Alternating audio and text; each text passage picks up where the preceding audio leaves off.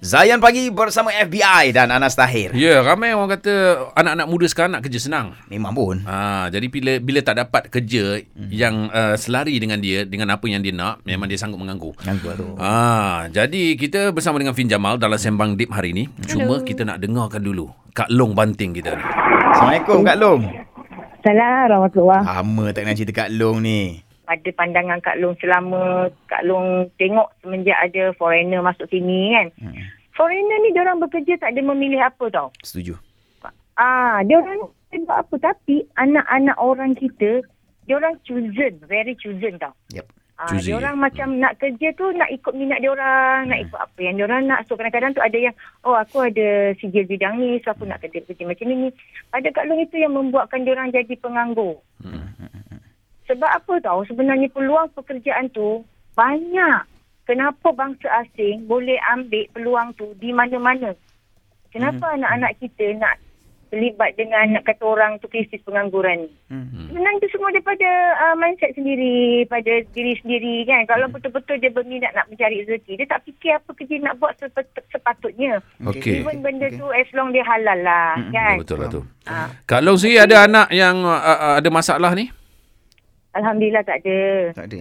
Syukur Alhamdulillah anak Kak Long uh, dua lelaki dua perempuan tak chosen sangat lah. Diorang sebab diorang hidup dengan ibu dia yang sangat survive. Alhamdulillah. Ayah dia yang sangat survive. So diorang diorang dah dah terbiasa tau. Hmm, hmm, hmm. So walaupun diorang bekerja pun diorang masih boleh nak berniaga. Sambil Hmm. berniaga so diorang tak ada macam oh aku kerja aku malas nak buat tu. Tak ada Alhamdulillah. Mhm. So diorang pun Kak Long daripada diorang habis sekolah Kak Long bagi tahu uh, nak kerja jangan memilih. Okey.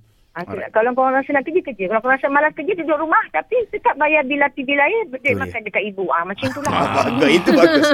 Itu bagus. Itu bukan kita nak sangat sebenarnya Kak Long ah, tapi dia Ya, macam satu Sebenarnya Ah, kita motivate dia dengan cara macam psycho-psycho. Betul. Alright. Ah, psycho. So, diorang akan cari fikirlah aku nak bayar apa ni. Baik, baik. Okey Kak Long Kak Long daripada jenis yang macam ni tau. Kak Long jenis yang kalau kau tak nak kerja, kau nak makan, kau masak kau cek sendiri. Tak ada, kau jangan harap ibu nak masak.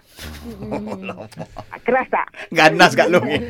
Okey Kak Long, daripada poin Kak Long tadi Okey. yang kata kita apa golongan muda sekarang ni lah, dia lebih kepada choosy yang memilih kan. Kita nak tanya pendapat Ya. Kak Fin sini Kak Fin. Macam mana? Ulas. Terima kasih. Assalamualaikum Kak Long. So, Assalamualaikum. um, okay. Uh, Alhamdulillah, Alhamdulillah. Um, apa macam uh, tadi suka sangat dengan tajuk uh, apa dengan konsep yang macam orang luar tak milih, orang dalam memilih gitu kan.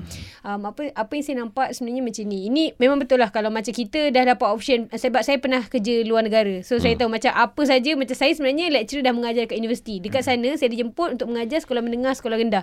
So saya tak tak milih. Saya tak ada macam saya nak kerja dekat universiti saja. Ah tak. Ah, Sebab saya tengok kat situ option gajinya ada. So begitu juga dengan foreigner yang masuk kat Malaysia. Kalau dia apa dekat negara dia dengan dekat Malaysia, dia punya gaji sini lagi besar. So baik dia atas sini. So dia tak kisahlah angkat najis ke, dia betul, apa buat apa whatever it is. Betul.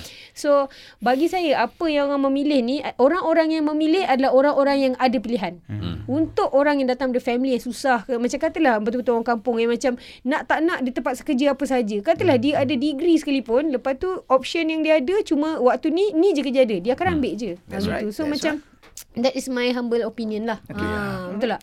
Wow, okey. Uh, Apa tau? Ah. Anak Kak Long yang sulung tu, ah dia ada degree Mm-mm. dalam accountant. Mm-mm.